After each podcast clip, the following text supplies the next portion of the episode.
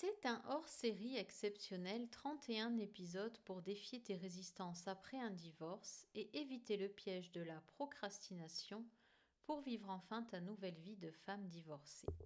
Sans jingle, sans chichi, c'est parti pour l'épisode numéro 10. Si tu as bien fait l'exercice numéro 9, celui-ci devrait être facile. Comment te sens-tu au bout de ces quelques épisodes? Est-ce que c'est simple pour toi? Est-ce que tu rencontres des défis?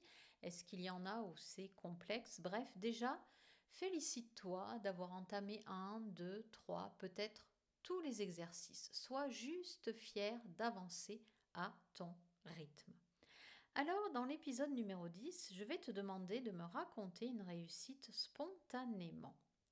L'excuse, en fait, est le piège sacré de toutes les femmes divorcées qui te fait tomber dans le passé, dans l'idéalisation du prince charmant qui n'arrivera jamais. Quand est-ce que ce sera le bon timing pour toi? Une fois que tu auras tous les bons mots, la bonne structure, en fait, ne réfléchis même pas. Compte avec moi. 5, 4, 3, 2, 1 et raconte une réussite spontanément.